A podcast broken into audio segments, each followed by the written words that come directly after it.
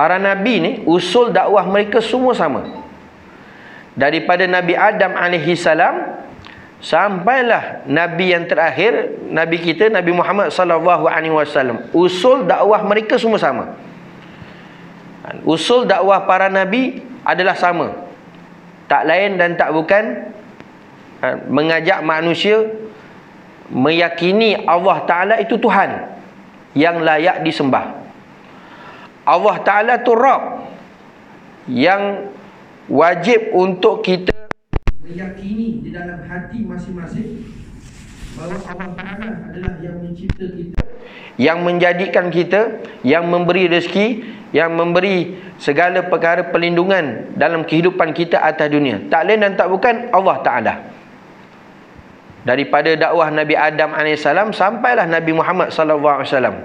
Usul dakwah para Nabi semua sama. Semua sama. La ilaha illallah. Ha, tiada Tuhan yang disembah melainkan Allah Subhanahu wa taala. Tiada Tuhan yang wujud an melainkan Allah Subhanahu wa taala. Hanya Tuhan yang layak di yang layak disembah. Ha. begitu juga dengan wahyu. Wahyu kepada Nabi sallallahu alaihi wasallam sama juga dengan nabi-nabi yang lain mengajak kepada kebaikan ta'muruna bil ma'ruf wa tanhauna 'anil munkar sama Maka begitu yang berlaku kepada Nabi Ibrahim AS. Sehingga kan kaum Nabi Ibrahim AS ada yang menidakkan kan, kerasulan Nabi Ibrahim AS. Akhirnya dakwah Nabi Ibrahim AS itu ditolak. Walaupun demikian tetapi iman, akidah, tauhid Nabi Ibrahim AS Masya Allah, Tabarakallah Walaupun ada makian, cacian, ha? tetapi imannya makin meningkat, makin meningkat, makin meningkat. Kenapa tuan-tuan? Kerana akidah ataupun keyakinan iman para nabi ni memang dia sentiasa meningkat. Sentiasa meningkat, sentiasa meningkat. Ha, tak macam iman kita. Banyak menurun daripada naik. Kan? Banyak lemah daripada daripada kuat. Banyak lemah daripada daripada kuat. Maka bila mana Nabi Ibrahim AS dilontarkan di dalam api, apa yang terkeluar daripada mulut dia tuan-tuan? Hasbiyallahu wa ni'mal wakil, ni'mal maula wa ni'mal nasir. Hasbiyallahu wa ni'mal wakil. Cukuplah Allah Ta'ala itu sebagai wakil. Mak maknanya tak usah, tak usah yang lain. Tak kira malaikat ke, jin ke, hatta manusia, dah, dah, dah. Cukup dah. Hasbiyallahu wa ni'mal wakil. Cukup Allah taala itu sebagai wakil. Hasbiyallahu wa ni'mal wakil ni'mal maula wa ni'man nasir. Sebaik-baik tuan dan sebaik-baik pembantu Allah Subhanahu wa taala. Nampak? Begitu kukuhnya keyakinan Nabi Ibrahim alaihissalam. Sehingga kan cabaran datang perkara yang memudaratkan, perkara yang boleh membahayakan kehidupan dia, tetap tak lain dan tak bukan Allah Subhanahu wa taala, Allahu Hafizun. Allah Taala pemelihara. Sebab itu kita bila mana diuji dalam ketakutan, dalam kegelisahan, dalam kesedihan, maka ulama kata banyakkan baca hasbiyallahu wa ni'mal wakil. Paling tidak pun tuan-tuan, hasbunallahu wa ni'mal wakil dibaca sebanyak tujuh kali. Ha, tujuh kali pagi, tujuh kali petang. Ha, tujuh kali pagi, tujuh kali petang. Itu dibaca sebanyak tujuh kali. Hasbunallahu wa ni'mal wakil. Hasbunallahu wa ni'mal wakil. Hasbunallahu wa ni'mal wakil. Hasbunallahu wa ni'mal wakil. Hasbunallahu wa ni'mal wakil. Hasbunallahu wa ni'mal wakil. Hasbunallahu wa ni'mal wakil. Tujuh kali pagi, tujuh kali petang. InsyaAllah tuan-tuan. Sebarang perkara yang memudaratkan hasad dengki manusia dan sebagainya Allah Ta'ala akan lindung. Allah Ta'ala akan pelihara akan bentengkan daripada perkara-perkara yang tak baik. Kerana kita pasakkan tanamkan dalam hati kita hasbunallahu wa ni'mal wakil. Cukup Allah Ta'ala saja ha, sebagai wakil kita. Ha, sebagai pelindung kita sebagai pemelihara kan dalam apa jua sekalipun cabaran tuan-tuan dalam kehidupan atas dunia ini ha, ini yang nak sepatutnya. Ada di dalam hati sanubari orang mukmin. Kan? Hanya Allah Subhanahu wa taala. Cukup saja. Tak perlu kepada kepada yang lain tuan-tuan. Muslimin hadiri yang dirahmati Allah. Tetapi sebaliknya Allah taala kata mereka yang tidak beriman ni min dunihi awliya Allahu hafizun alaihim. Mereka tidak menjadikan Allah taala itu sebagai pemelihara mereka. Mereka menyembah Selain daripada Allah, mereka mempercayai asnam, mereka mempercayai berhala, patung-patung yang mereka sembah, yang mereka mengharapkan berhala patung yang mereka sembah itu yang memelihara kehidupan dia. Maka ini satu satu kesilapan yang yang amat besar tuan-tuan. Dan apatah lagi kita yang mana Allah Taala pilih kita menjadi orang Islam, orang beriman, tapi dalam hati kita ada yakin selain daripada Allah Subhanahu Wa Taala. Ini boleh merosakkan akidah. Boleh merosakkan iman, boleh merosakkan tauhid kita kepada Allah Subhanahu wa taala. Wa ma anta alaihim biwakil. Dan tiada engkau ya Muhammad atas mereka itu dengan wakil menghasil tuntutan daripada mereka itu tiada atas engkau hanya menyampaikan sahaja. Ha, jangan jadikan mereka tu orang kafir ke, orang tidak beriman ke, hatta berhala-berhala yang mereka sembah sebagai wakil pula. Ha, sebagai wakil nak bantu, nak memelihara dalam kehidupan tak. Yang Allah Taala nak bagi tahu kepada Nabi SAW wahai Muhammad kan, kamu balik sampaikan saja. Kamu menyampaikan saja. Adapun yang nak merubah mereka itu daripada kufur kepada iman eh, daripada uh, tidak ada hidayah kepada hidayah itu urusan Allah Subhanahu wa taala. Wa ma anta alaihim biwakil. Kamu sampaikan saja. Dan kerana bab hidayah itu bab hidayah ni hak Allah Subhanahu wa taala. Hak Allah Subhanahu wa taala. Yang penting kamu jaga iman kamu perkukuhkan iman kamu tingkatkan keyakinan kepada Allah Ta'ala insyaAllah Allah Ta'ala bantu. insyaAllah Allah Ta'ala bantu. Wa kana haqqan alaina nasrun minal mu'minin. Sudah menjadi tanggungjawab Allah Ta'ala untuk bantu orang-orang yang beriman. Yang penting mantapkan iman. Ha, kuatkan akidah kita. Ha, sebab itu hari ini tuan-tuan cabaran kita sangat besar yang paling besar yang perlu kita ambil perhatian dan tumpuan tak lain dan tak bukan penyelewengan akidah. Kadang-kadang perkara ini tanpa kita sedari ha, berlaku. Kadang-kadang sama ada pada diri kita, anak-anak, ahli keluarga kita dan sebagainya.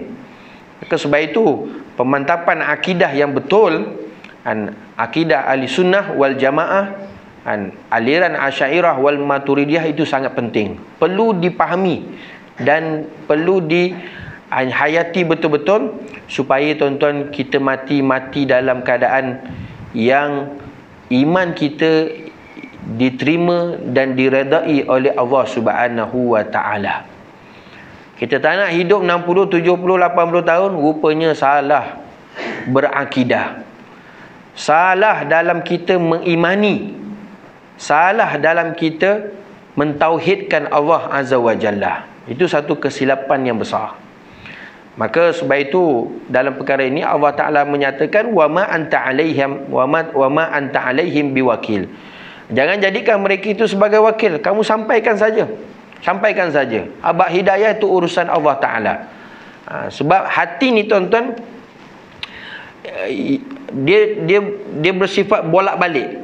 Itu dipanggil qalb. Qalb dia berbolak-balik. Ha, kadang depan, kadang belakang, kadang kiri, kadang kanan. Ha, ini sifat hati. Ha, sebab tu kadang-kadang kita tengok, eh, macam mana pula dia boleh berubah pula? Berubah bukan sikit-sikit, 300, orang kata 360 darjah tu. Ha, bukan 60 darjah, 90 darjah, 360 darjah. Dia swing habis. Sebab apa tuan-tuan? Hati. Hati tu hak milik siapa? Allah Ta'ala. Nah, Allah Ta'ala boleh bagi hidayah petunjuk kepada siapa yang dia kehendaki.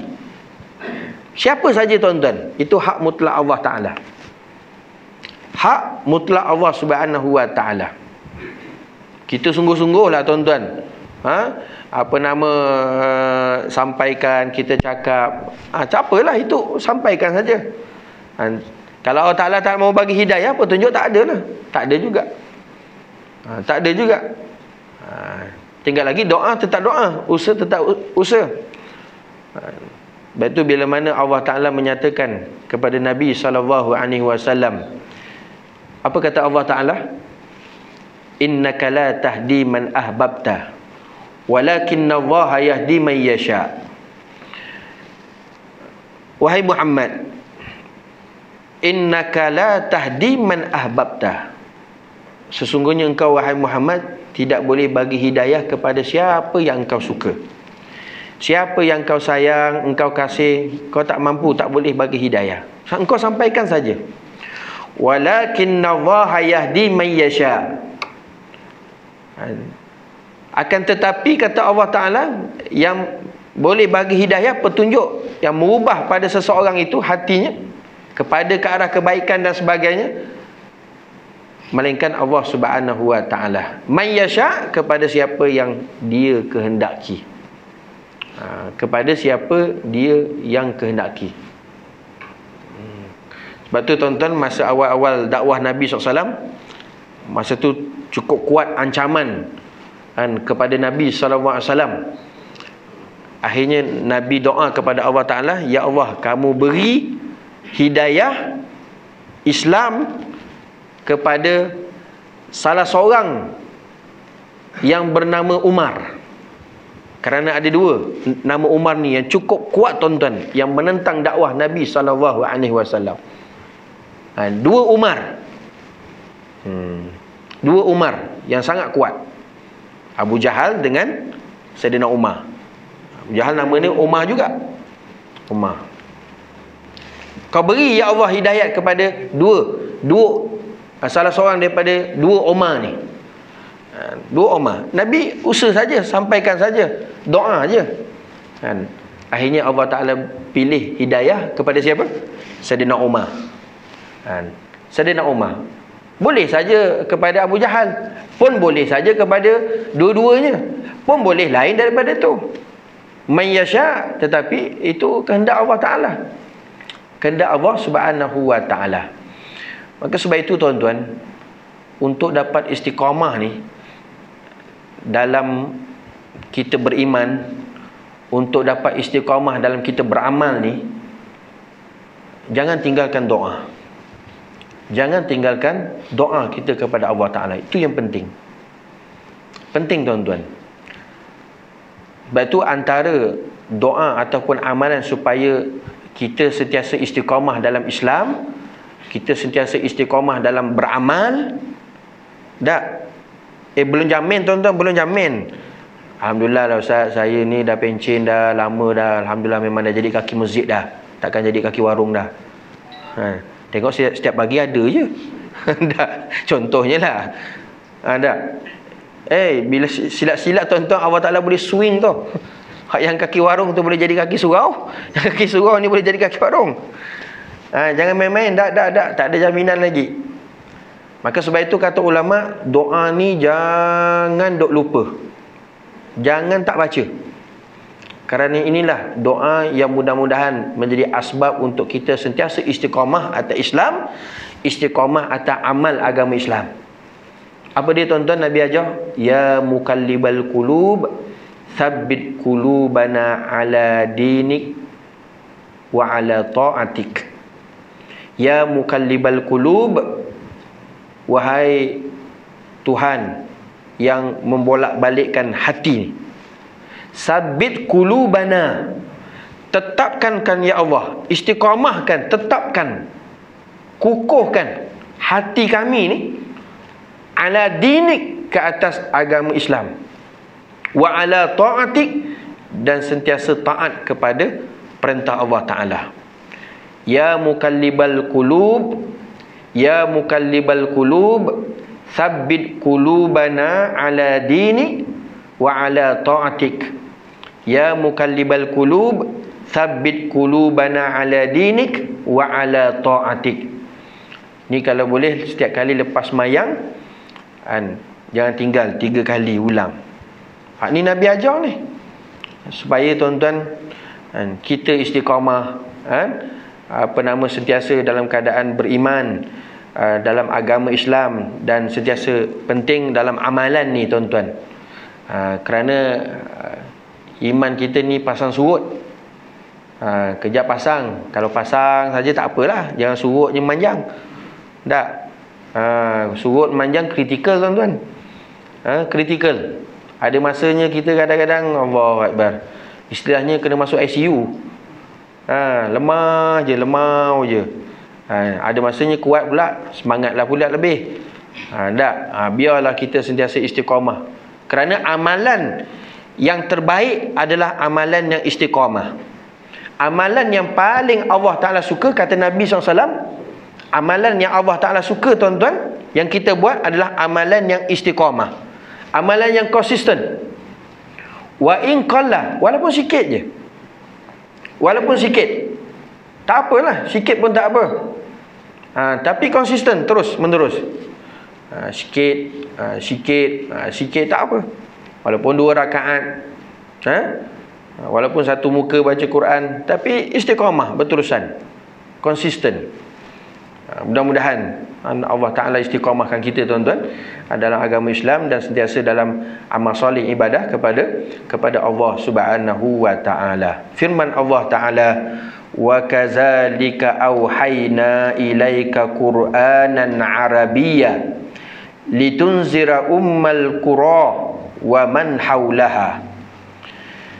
Dan seumpama demikian itu wahyu itu kami wahyu kepada engkau ya Muhammad akan Quran yang bahasa Arab supaya pertakut akan ibu negeri Mekah dan mereka sekelilingnya sekalian manusia. Al-Quran ni tuan-tuan dia sebagai peringatan kepada manusia. Kan?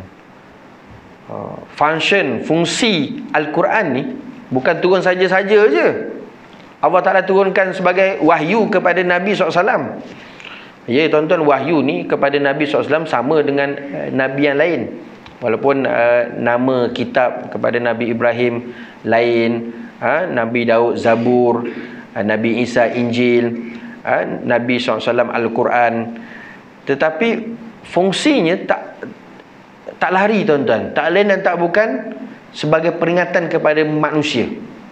Begitu juga Injil yang turun kepada Nabi Isa alaihi salam. Kan? Eh, Zabur Nabi Daud alaihi salam. Taurah Nabi Musa alaihi salam. Fungsinya sama sebagai peringatan ha, kepada manusia. Begitu juga dengan Al-Quranul Karim. Al-Quranul Karim ni yang kita baca ni pun ha, tak lain dan bukan dia nak ingatkan kita, nak sedarkan kita. Sebab apa tuan-tuan? Sebab manusia ni sifatnya lupa. Manusia sifatnya pelupa. Ha, nasia. Ha.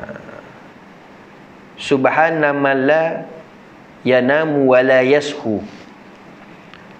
Ha. Bila kita lupa ha, sesuatu perkara dalam solat tertinggal dalam perkara sunat abad Maka dalam mazhab kita syafi'i Maka kita sujud Sahwi. Ha, Supaya menggantikan kekurangan pahala Yang kita kita tertinggal tersebut. Maka dibaca apa? Subhanaman la yanam wa la yashu. Maha suci Allah. Yang mana Allah Ta'ala ni La yanam Yang tak pernah tidur Wa la yashu Apatah lagi lalai. Artinya kita ni Yang banyak lalai Banyak tidur ha. Pernah Ustaz buat korban Imam baca khutbah Tidur langsung Nyenyak habis Nyenyak habis Terkorban semua Syahid Semua syahid ha. Letih Penat Tak ha. Itulah masanya Paling sedap sekali ha. Memang kita banyak lalai Banyak alpa Maka dengan sebab kita banyak alpa lah daripada ingat, maka turunnya Al-Quran sebagai peringatan kepada manusia. Dan yang paling mustahak nak bagi ingat kepada manusia adalah tentang kampung akhirat. Hak dunia ni kalau lupa tak apa. Dunia kalau lupa tak apa. Barang yang ada kat dunia kalau tak ingat, lupa tak apa. Dah keluar sampai bandar dah. Ya Allah, lupa baik duit. Patah balik. Eh, boleh ambil. Tak apa tuan-tuan. Boleh ambil walaupun lupa. Dah ingat. Hmm. Dah. Uh, duduk hotel tingkat 10. Dah turun bawah dah. Ya Allah. Telefon lupa. Eh, boleh naik. Boleh, tak apa. Boleh ambil. Tapi tuan-tuan, bila kita lupa akhirat, Allah bila sudah berada di kampung akhirat kita sudah tinggalkan dunia nak ambil balik nak patah balik. Nak kerjakan solat. Nak kerjakan puasa. Nak kerjakan zakat. Nak baca Quran. Nak sedekah. Nak infak. Nak derma. Nak patah balik tuan-tuan. Takkan sama sekali. Ha, takkan sama sekali. Ha. Ha, sebab itu yang paling mustahak adalah nak bagi kita peringat ni adalah kampung akhirat. Kampung akhirat. Bila kita duk selalu ingat kampung akhirat, maka kita ada buat persediaan bekalan untuk kita balik kampung. Ha, sebab itu hari ni kenapa orang alpa dia lalai tak bawa buat amal soleh, tak bawa bekalan-bekalan tu tuan-tuan sebab dia lupa. Dia lupa, dia seronok. Ah, bila lupa tuan-tuan, bila lupa mana nak bawa? Eh, abang kan tadi sudah suruh bawa dah baju dua tiga lai, kenapa tak bawa? Lupa. Ha, lupa memanglah. Lupa. Ah, begitulah sampai akhirat nanti. Eh, mana tajud mana? Mana pahala tajud? Mana pahala duha? Mana pahala sedekah? Mana pahala korban? Kenapa tak buat? Oh, lupa. oh, lupa nampak? lupa akhirat tuan-tuan maka dia tidak akan ada buat persediaan ha, prepare untuk akhirat tu tak ada. Sebab apa? Dia lupa akhirat. Maka sebab itu tuan-tuan musibah yang besar bila lupa akhirat daripada lupa dunia. Ha, lupa akhirat tu lebih besar daripada lupa dunia. Ha, sebab tu untung kalau ada orang bagi peringat pada kita ha, bagi teguran pada kita bagi nasihat pada kita ha, Masya Allah tabarakallah. Itu tanda Allah Ta'ala sayang lagi pada kita. Dok supaya kita sedar cepat sebelum kita mati kembali kepada Allah Subhanahu wa taala. Ha, sebab tu Quran ni kita nasihat Quran teguran daripada al-Quran kita jangan jangan ambil hati tuan-tuan. Jangan kecil hati. Jangan patah hati. Jangan apa lagi? Pecah hati. Ha, semua berkaitan dengan hati ha, nasihat-nasihat al-Quran ni tuan-tuan jangan Jangan duk kecil hati, jangan pecah hati. Ambil. Sebab itulah fungsi Al-Quran. Sebab tu Allah Taala kata, "Wa kadzalika auhayna ilaika Qur'anan Arabiyya." Dan seumpama demikian itu, wahyu itu kami, yakni Allah Taala wahyu kepada engkau, kepada siapa? Nabi sallallahu alaihi wasallam tu akan Al-Quran Ha, sebab, sebab salah satu daripada mujizat yang terbesar yang sampai hari ini yang boleh kita lihat dan kita pegang Al-Quranul Karim. Yang lain tak adalah tuan-tuan. Dapat tengok pun tidak. Ni Al-Quran ni mukjizat. Ha? Mukjizat. Yang Allah Taala berikan turunkan kepada Nabi sallallahu alaihi wasallam. Yang mana Al-Quran tadi fungsinya ha, sebagai peringatan kepada manusia. Yang mana Quran ni Allah Taala turunkan Arabia dalam bahasa Arab. Ha, ni yang masalah Ustaz. Nak bagi dok ingat macam mana bahasa Arab. Patah haram pun kami tak faham bahasa Arab. Anta anti kumah tahulah. Ha, tak. Junjumatun tengkorak tahulah. Yang lain tak tahu apa. Ha, tak apa tuan-tuan. Quran ni kalau baca tak faham tapi masih lagi berpahala. Ha, tinggal lagi tuan-tuan kan, ambillah masa sikit ruang bagi masa untuk kita faham apa sebenarnya Allah Taala nak suruh kita buat. Ha, itu yang kita uh, pelajari pengajian tafsir, ha, memudayakan Quran, tengok apa terjemahan dia dan apa tafsirannya, apa yang nak disampaikan oleh Allah Taala supaya dok kita boleh amal. Ha, supaya duk dia bagi pengingatan kepada kepada kita. Ha, tak apa dalam bahasa Arab. Ha, tapi kita boleh uh, faham dari segi makna uh, dan juga kita boleh pelajari uh, dari segi tafsir apa yang nak disampaikan oleh Allah Subhanahu wa taala. Yang mana Quran ni kata Allah Taala fungsinya litunzira. Ha, sebagai litunzir. Inzar. Sebagai apa? Inzar sebagai peringatan, pertakut. Ha, supaya bagi takut ha, kepada manusia ni. Ummul Qura wa man haulaha. Ha, takut khususnya kepada ibu negara Ummul Qura ni Mekah eh. Ha, Mekah. Ha, pada ketika itulah ha, dakwah Nabi SAW pada penduduk kota Mekah. Wa man haulaha dan mereka yang ke, ha, sekelilingnya, yakni manusia yang ada yang ada padanya pada ketika itu. So bagi ingat, ha, dunia ni sementara akhirat tu kekal abadi. Firman Allah wa tunzira yaumal jam'i la raiba fi fariqun fil jannah wa fariqun fil sa'ir dan engkau pertakut akan manusia hari kiamat berhimpun manusia yang tiada syak padanya sekali ha, paling nak do bagi ingat tentang hari akhirat itu cukup penting ha, jangan do rasa bosan tuan-tuan. Jangan do rasa jemu. Asyik-asyik akhirat. Asyik-asyik akhirat. Tak ada cerita lain. Eh tuan-tuan semua akan mati. Semua akan pergi sana. Jangan ada rasa jemu ke bosan ke. Tak ada tak ada tak ada. Sebab tu Allah Taala kata apa? Wa tunzira yaumal jam'i. Diberikan petakut ingat kepada manusia tentang bila mana hari dihimpunkan. Tak lain dan tak bukan hari kiamat. Hari akhirat. Itu sangat penting yang mana hari tersebut tuan-tuan ha, hari akhirat tak ada syak lagi tuan-tuan. Semua akan akan sampai. Suka tak suka sajalah cepat ataupun lambat. Fariqun fil jannah wa fariqun fis sa'ir. Yang mana pada ketika itu satu firqah, satu puak daripada mereka itu dalam syurga dan satu firqah, satu puak di dalam neraka. Ha, nak kata betapa penting tuan-tuan keputusan pada hari kiamat nanti, hari akhirat nanti menentukan dua tempat kepada kita. Sama ada syurga maupun neraka.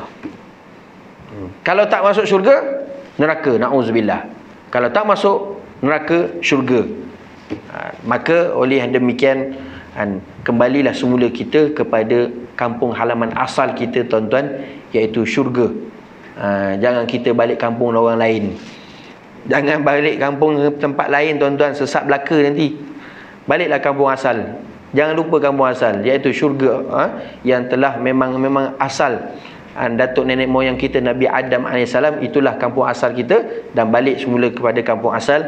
Mudah-mudahan Allah Ta'ala perkukuhkan iman um, memberikan kita kekuatan untuk konsisten istiqamah dalam amal soleh dan insyaAllah mudah-mudahan kita mati dalam keadaan husnul khatimah. Akhirnya kita semua dimasukkan ke dalam syurga oleh Allah Azza wa Jalla. Amin amin ya rabbal alamin. Mudah-mudahan kita dapat manfaat etibar pengajaran. Mudah-mudahan insyaAllah panjang umur. Kita jumpa lagi pada pertemuan yang akan datang. Wallahu a'lam